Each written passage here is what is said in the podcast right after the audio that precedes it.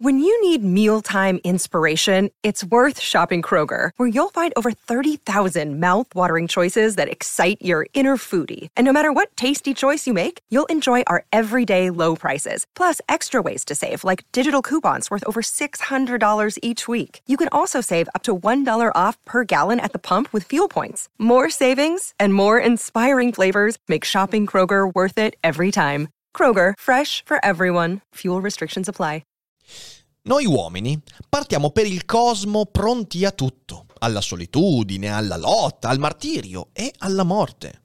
Anche se per pudore non lo proclamiamo a gran voce, spesso siamo convinti di essere persone straordinarie. In realtà quello che vogliamo non è conquistare il cosmo, ma estendere la Terra fino alle sue frontiere. Certi pianeti saranno desertici come il Sahara, altri glaciali come il Polo o tropicali come la giungla brasiliana.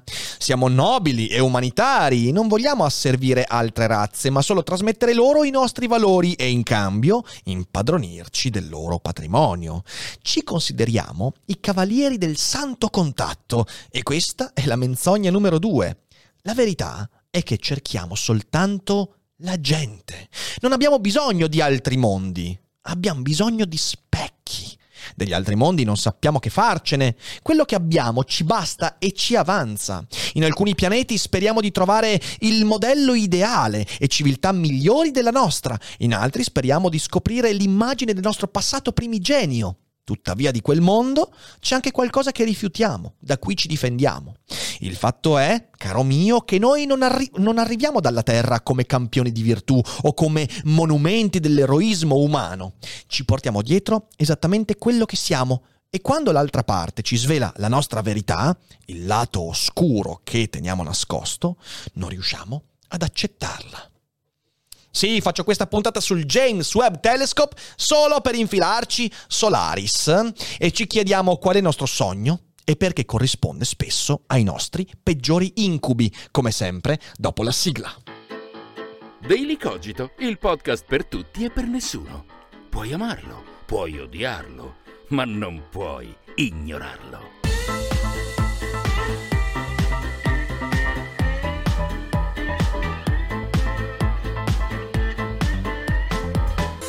Io ho sempre trovato straordinaria e incredibile l'ambivalenza dell'essere umano. Da un lato lancia verso lo spazio un oggetto straordinario, ripiegandolo come un origami. Dall'altro è perso nei rancori suscitati dalla pandemia, nelle invidie nei confronti del vicino che vive meglio di lui, e sparla e spettegola e fa del male e si perde nel proprio stesso ombelico. Da un lato getta uno sguardo penetrante verso la l'alba di tutte le albe, l'inizio dell'universo, con questo oggetto magnifico, ormai lontano dalla Terra. Dall'altro è spaurito dall'inflazione, dal Green Pass, dalle piccole cose dell'esistenza e si perde in bicchieri d'acqua. Da un lato il coraggio dell'esplorazione, dall'altro il timore dei suoi piccoli drammi quotidiani. Questa ambivalenza per me è ciò che ci rende quello che siamo e l'ho detto anche nella puntata di ieri e quando rifiutiamo quell'ambivalenza, beh, rischiamo di farci molto male. Lo ammetto, lo ammetto, il James Webb Telescope mi sta facendo sognare, l'ho seguito con grande trepidazione, ogni giorno vado a vedere la live della NASA per vedere dov'è, se va tutto bene, se qualcosa è andato storto, oh mio Dio, vi prego, incrociate tutte le dita. E finora sembra che l'incrocio delle dita sia andato discretamente bene, però è ancora troppo presto per cantare vittoria. È un'impresa titanica. Cioè, bella gente, ci trovo di fronte a uno di quei momenti in cui dici... Ah, che meraviglia! Mi sono sentito un po' come in quella puntata di The Crown, dove il principe Filippo, eh, un po' sminuito dal suo ruolo, uomo eh, di aviazione, militare, costretto in un ruolo che è quello regale ma anche molto immobile, diciamo così, eh, vede lo sbarco sulla Luna e vuole invitare a palazzo Armstrong e i suoi eh, compagni di viaggio e quando li incontra, capisce che sono uomini come lui, con i difetti, con il raffreddore. Bellissima puntata, bellissima The Crown, guardatela. Però io mi sento un po' così, guardo il James Webb e dico, oh, ma che figata, ma che cosa bella che è l'umanità. È un'impresa titanica, da ogni punto di vista. Intanto ingegneristico, cioè, bella gente. Io mi sono guardato interi documentari. Si tratta senza mezzi termini, di un capolavoro che sfiora l'arte questi esagoni, specchi che sono belli anche da vedere, non solo capendo quello a cui servono. Questa, questa telecamera, questa fotocamera di infrarossi che ci permetterà di vedere cose incredibili. Eh, questo, questo, questo telo che dispiegato permette al James Webb da un lato di avere temperature intorno ai 60-70 gradi centigradi, dall'altro a più di meno 200 perché protegge dalla radiazione solare è una figata pazzesca ingegneristicamente, senza mettere in conto anche il fatto che è stato letteralmente ripiegato come un origami dentro un razzo per evitare che insomma il decollo lo frantumasse in mille, in mille pezzi ed è incredibile che finora sia andato tutto bene.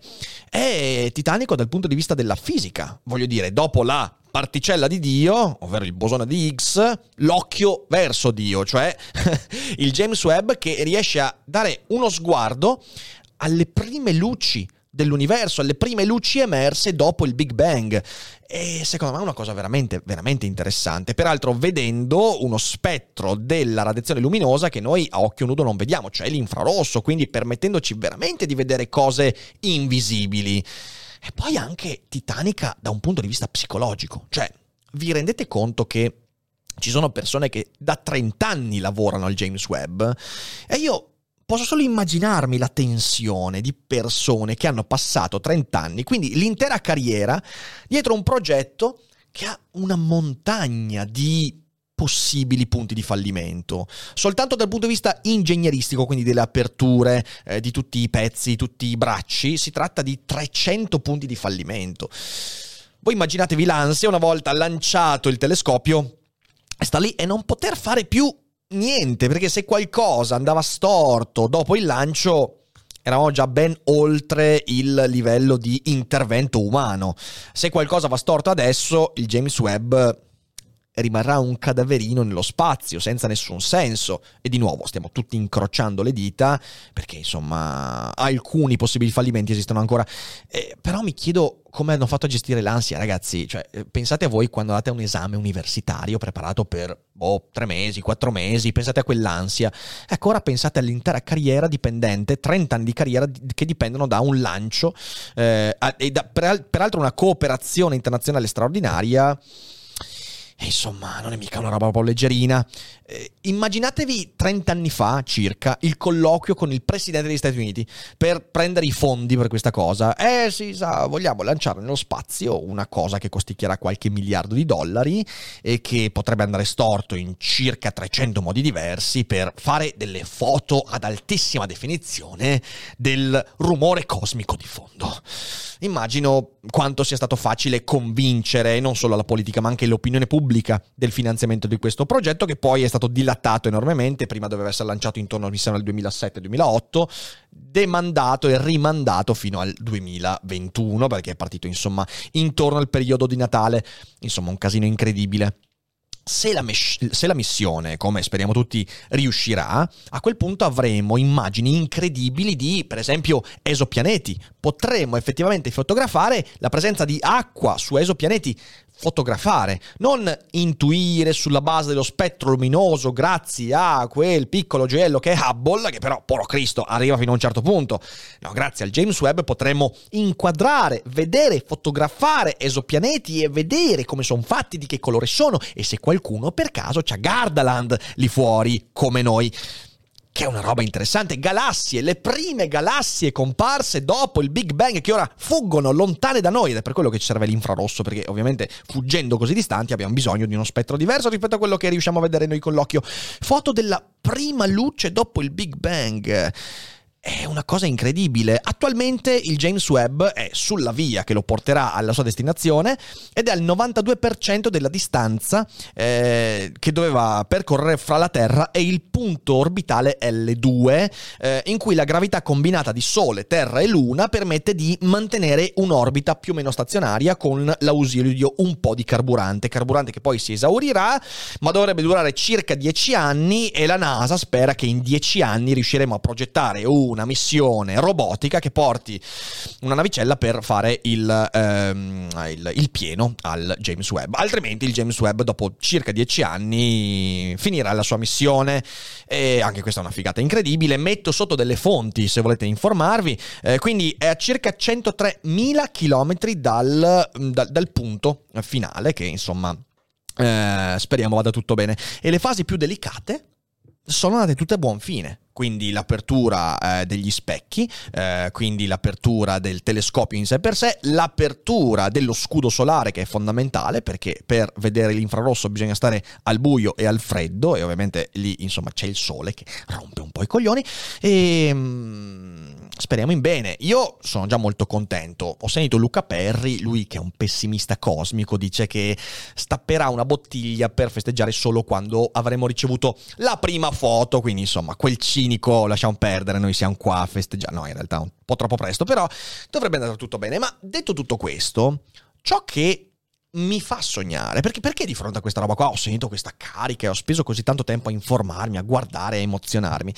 Ma ciò che mi fa sognare è l'idea che il James Webb Telescope sia la chiara manifestazione, concreta manifestazione della spinta esploratrice dell'essere umano. L'essere umano che non mira soltanto a sopravvivere, ovvero non si accontenta della sussistenza, ma compie scelte, ovvero investe ingenti energie che potrebbero essere adibite alla sopravvivenza per lanciare uno sguardo oltre, guardare oltre quello che gli altri ritengono un confine. Questo è la spinta esploratrice, come nell'elogio degli Ozia, il capitolo sull'attraversare la collina, la collina che tutti guardano come dire ma non ho necessità di andarci perché di là chissà magari che bestie ci sono e qualcuno invece dice no no io voglio vedere e metto a rischio effettivamente qualcosa. E rischiare non soltanto eh, questo, quindi le risorse ingenti, ma anche magari di fare un buco nell'acqua devastante, pur avendo scommesso tutto, pensate alle persone che hanno speso 30 anni poi magari il James Webb non va, non funziona, è disallineato o è miope, cioè, capito, ci sono dei problemi. Essere pionieri significa esattamente questo, significa fare un passo in avanti senza però poter seguire le tracce dei nostri predecessori. Fare una cosa per primi. E questa cosa qua è la spinta che mi emoziona dell'essere umano. Ma non è solo questo. Ciò che mi dà ispirazione quando penso al James Webb e ad altre cose simili è anche l'idea di star compiendo un passo senza essere pronti, senza che nulla della realtà ci abbia detto sì, sei pronto. Non c'è nessuno che mette il timbro, che vidima la nostra autorizzazione a guardare le cose. Non sappiamo, brancoliamo nel buio. Ma noi non lanciamo queste sfide all'universo per hubris o solo per arroganza. Certo c'è un elemento di arroganza, ma il punto è che noi facciamo questo perché non c'è nulla che ci permetta di essere pronti e dobbiamo scoprire quello che ci aspetta proprio lanciando queste sfide. E io credo che questo sia un elemento veramente vivificante. E di nuovo, all'interno di Solaris, a un certo punto troviamo, troviamo questa citazione detta da Kelvin. L'uomo era andato incontro ad altri mondi e ad altre civiltà senza conoscere fino in fondo i propri anfratti, i propri vicoli ciechi, le proprie voragini e le proprie nere porte sbarrate. Another day is here and you're ready for it. What to wear? Check. Breakfast, lunch and dinner? Check. Planning for what's next and how to save for it? That's where Bank of America can help. For your financial to-dos, Bank of America has experts ready to help get you closer to your goals. Get started at one of our local financial centers or 24-7 in our mobile banking app. Find a location near you at bankofamerica.com slash talk to us. What would you like the power to do? Mobile banking requires downloading the app and is only available for select devices. Message and data rates may apply. Bank of America and a member FDIC. Cioè, noi non abbiamo nulla che ci permetta di colmare quegli anfratti. E una volta colmati quegli anfratti, andare. Non c'è un ordine prestabilito, non c'è un'autorizzazione. Nessuna divinità ci dirà ora siete pronti, un po' come un papà benevolo che alla fine ti instrada nel mondo. Non funziona così. Noi, sulla base di quello che possiamo fare e vogliamo fare, dobbiamo prendere dei sentieri e prenderci dei rischi incredibili. E questa è l'esplorazione. E in questo noi siamo spaccati a metà. Perché da un lato abbiamo il nostro James Webb Telescope, questo ambizioso progetto che ci permetterà di vedere qualcosa mai visto da nessun altro nella storia del mondo. Dall'altro abbiamo le nostre guerricciole, eh, i piccoli conflitti, quelli stupidi, quelli in cui inciampiamo perché, perché non ci vogliamo bene, perché vogliamo stare male. Da un lato abbiamo il sogno, il sogno di comprendere l'universo e quindi aprirci eh, e allargare l'orizzonte e non fermarci alla nostra piccola individualità che spesso ci limita a cose spicciole, no. Dall'altra abbiamo i nostri piccoli privilegi, quelli che cerchiamo di tenerci stretti, quelli che difenderemmo anche a costo della vita degli altri che spesso magari sono cose tristi, sono cose che ci fanno anche male, cose che difendiamo più per paura di perderle che non perché ci crediamo veramente. Da un lato abbiamo il coraggio di prenderci dei rischi e valicare quei confini, dall'altro la pusillanimità di nasconderci, di ritrarci dal mondo, di guardare con diffidenza a tutto ciò che è nuovo, tutto ciò che potrebbe danneggiare non tanto la nostra vita, ma l'immagine che vogliamo avere di noi stessi. Da un lato la voglia di affrontare il mondo, la voglia di lanciarci verso questa realtà, di prenderla per le orecchie come una teiera, ok? E scuoterla con tutta la nostra forza. Dall'altro il tentativo di non guardare mai la realtà e di convincerci delle nostre piccole echo chamber e di stare sempre confortevoli e coccolati e nascondere il mondo ai nostri occhi né tantomeno guardare lo specchio eh, per accorgerci di essere non all'altezza di quello che vorremmo diventare. E tutte queste ambivalenze, attenzione, valgono tanto per l'individuo, quindi per il singolo, quanto per la nostra comunità, la nostra civiltà. E questa ambivalenza fa parte di noi.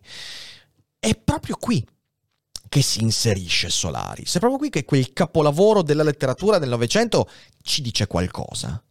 Solaris, in mezzo a tutte le cose che ci comunica, eh, insomma, ne parleremo molto spesso come già abbiamo fatto in passato, ci dice che non importa quanto le nostre imprese ci trasformino in dominatori del cosmo. L'umanità di Solaris ha già esplorato tutto l'universo, ha già capito bene o male quasi tutto il capibile. Arriva in questo pianeta strano e non capisce delle cose, ma fin dei conti, sì, è un pianeta ai confini della galassia, sti cazzi, ok? Non importa quanto domineremo l'universo, il timore e il tremore di fronte all'abisso che ci portiamo dentro, il fatto che non ci conosciamo per niente, il fatto che siamo insufficienti a noi stessi, prevarrà sempre sulle nostre conquiste. Ecco che cos'è quell'ambivalenza.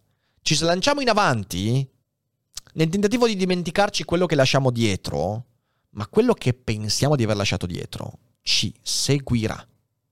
E ben lungi questo da farci fare un passo indietro, dal farci agire con prudenza. Ah, visto che non mi conosco, allora non lancio il James Webb, non vado su Solaris, non esploro lo spazio al di fuori di me, ben lungi dal farci fare un passo indietro.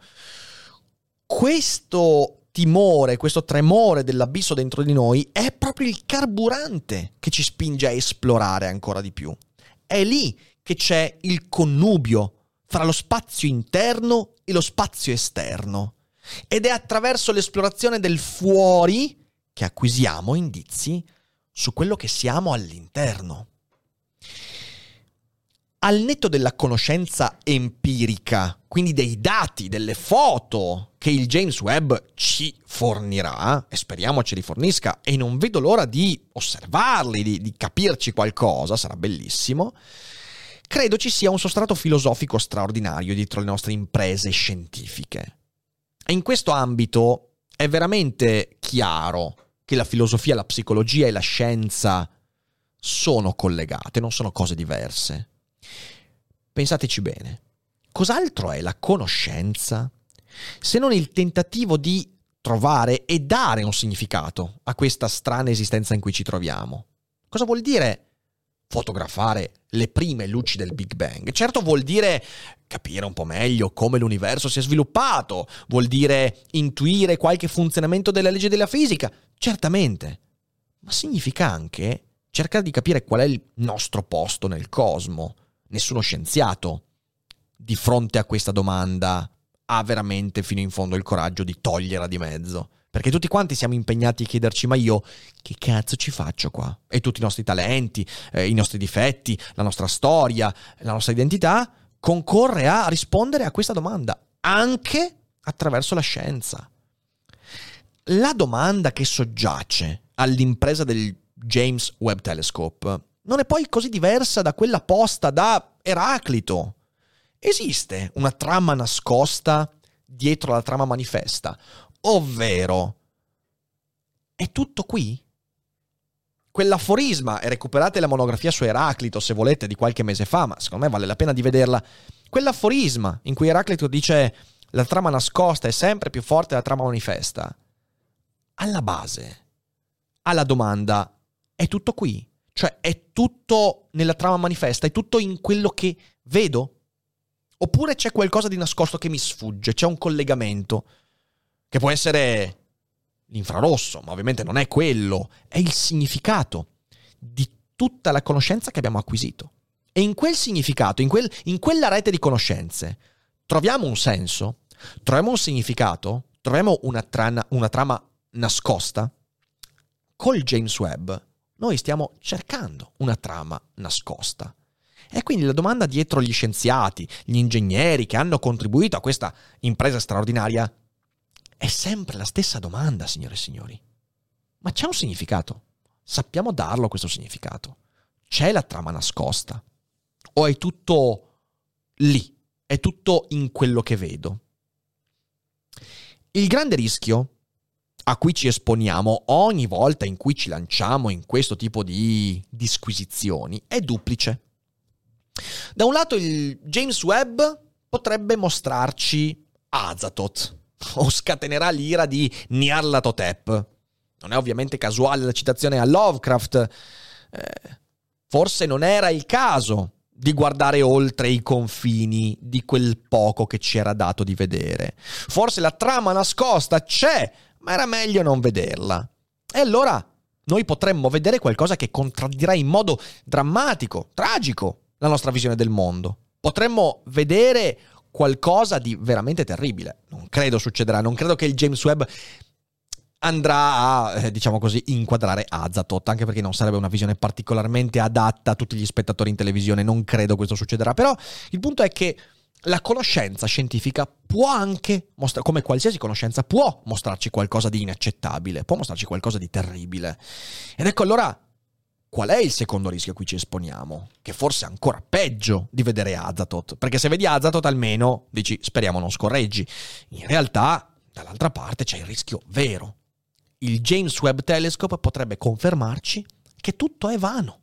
Potrebbe mostrarci che quel significato, quella trama nascosta, sono tutte pippe mentali, che non c'è nulla, veramente nulla da collegare, non c'è un senso, un significato ed è tutto vano, evanescente, che non c'è nulla da scoprire, perché scoprire significa riconoscere, e non c'è nulla che possa essere riconosciuto, nulla che abbia un senso, soltanto silenzio e vuoto, e un universo che va verso il suo inesorabile raffreddamento. E questo potrebbe essere ciò che il James Webb ci mostrerà. Ecco allora perché, tornando al romanzo, Solaris per me è un capolavoro perché riesce a mettere insieme queste due prospettive, due, questi due rischi, e mettendoli insieme ci mostra cosa siamo effettivamente. Solaris è Azatoth, perché Solaris è letteralmente il dio idiota che dorme al centro dell'universo. Quando Lovecraft negli anni 10 scrive e crea il personaggio di Azathoth, lo descrive così: è il dio idiota che gorgoglia cieco al centro dell'universo. E la, la, la trama dice che quando Azathoth si sveglia, cataclisma cosmico, quindi speriamo continui a dormire. Solaris è letteralmente quella roba lì, anche se non so se Lem avesse letto Lovecraft, non credo, però è esattamente quella cosa lì. È un dio e in effetti anche nel romanzo viene definito Dio. E non voglio dirvi perché questo succede, ma leggetevi il romanzo, insomma. Però è veramente Azathoth. È qualcosa di terribile, qualcosa che ci atterrisce, è qualcosa di alieno così come l'alieno dovrebbe essere, è una coscienza radicalmente diversa da quella che noi conosciamo. E quindi è mostruoso. Ma al tempo stesso, l'incontro con Solaris dimostra ai personaggi che esplorare là fuori non è nulla rispetto all'esplorare qui dentro. E arrivare ai confini della galassia significa in fin dei conti trovarsi di fronte a uno specchio in cui vedere in modo trasparente quello che uno è. Vacanze in Sicilia o in Sardegna. Con i traghetti GNV viaggi in relax, porti tutto quello che vuoi e ottieni super vantaggi. Col nuovo programma Fedeltà MyGNV accumuli punti viaggiando, ricevi un cashback del 20% e tanti sconti a bordo. Non c'è modo più conveniente per andare in vacanza. Scopri i dettagli su gnv.it.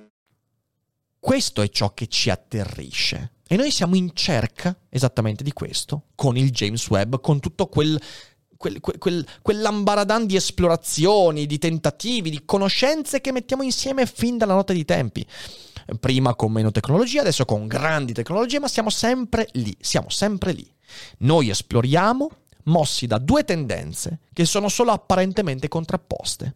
Da un lato, come eh, vi ho letto dalla pagina, vogliamo estendere i confini della Terra. E questo è il tentativo di dominare noi estendiamo i confini della Terra perché vogliamo che tutto assomigli a noi. Non vogliamo l'alieno, vogliamo colonizzare, vogliamo espanderci. Vogliamo che tutto il cosmo assomigli a noi, perché quando un cosmo assomiglia a noi non c'è più nulla che contraddica l'idea che abbiamo di noi stessi. Dall'altra parte vogliamo fuggire dalla visione di noi stessi, perché ogni volta in cui questo istinto dominatorio viene meno, quando siamo da soli, non impegnati nel tentativo di conquista, quando sentiamo la nostra voce ci rendiamo conto che non conosciamo quello che siamo. E questo fa smottare a priori il tentativo stesso di dominare gli altri e il cosmo. Noi dominiamo per fuggire da noi stessi. Ecco perché c'è questo connubio. Sembrano apparentemente contraddittori, ma come? Dominare e fuggire da se stessi. Il dominio è esattamente fuggire da se stessi. Io spero solo che il James Webb Telescope riesca nella sua missione, non vedo l'ora di vedere le prime immagini, ma spero soprattutto che non punti il suo occhio verso di noi, perché con l'iperrisoluzione che ha, leggevo un articolo in cui dicevano che il telescopio del James Webb potrebbe vedere un penny a 34 miglia di distanza. Ecco, con quella risoluzione spero che non punti l'occhio verso di noi, perché vedremmo un'immagine veramente insopportabile. Il James Webb deve guardare al di là dei, della nostra quotidianità, perché l'abbiamo fatto per quello.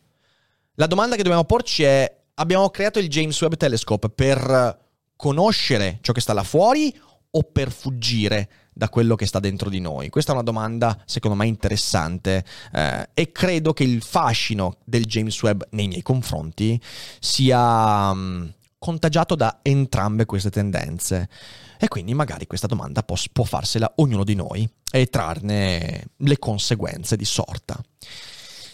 Ecco, questo era quello che volevo dire. Eh, fra qualche settimana sapremo se il James Webb funziona perfettamente, quindi fra qualche mese poi ricevremo le prime immagini. A quel punto faremo i conti con Luca Perri e magari stapperemo la bottiglia insieme, vedremo, eh, però io non vedo l'ora di, di, sapere insomma quello che riuscirà a vedere, magari veramente vediamo Azatoth che ci fa l'occhiolino appena prima di svegliarsi e quindi sconquassare tutto l'universo, non si sa mai.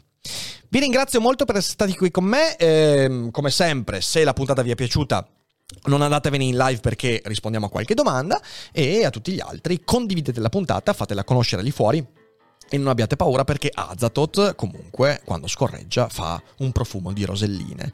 Buona serata e non dimenticate che non è tutto noia ciò che pensa. Ciao!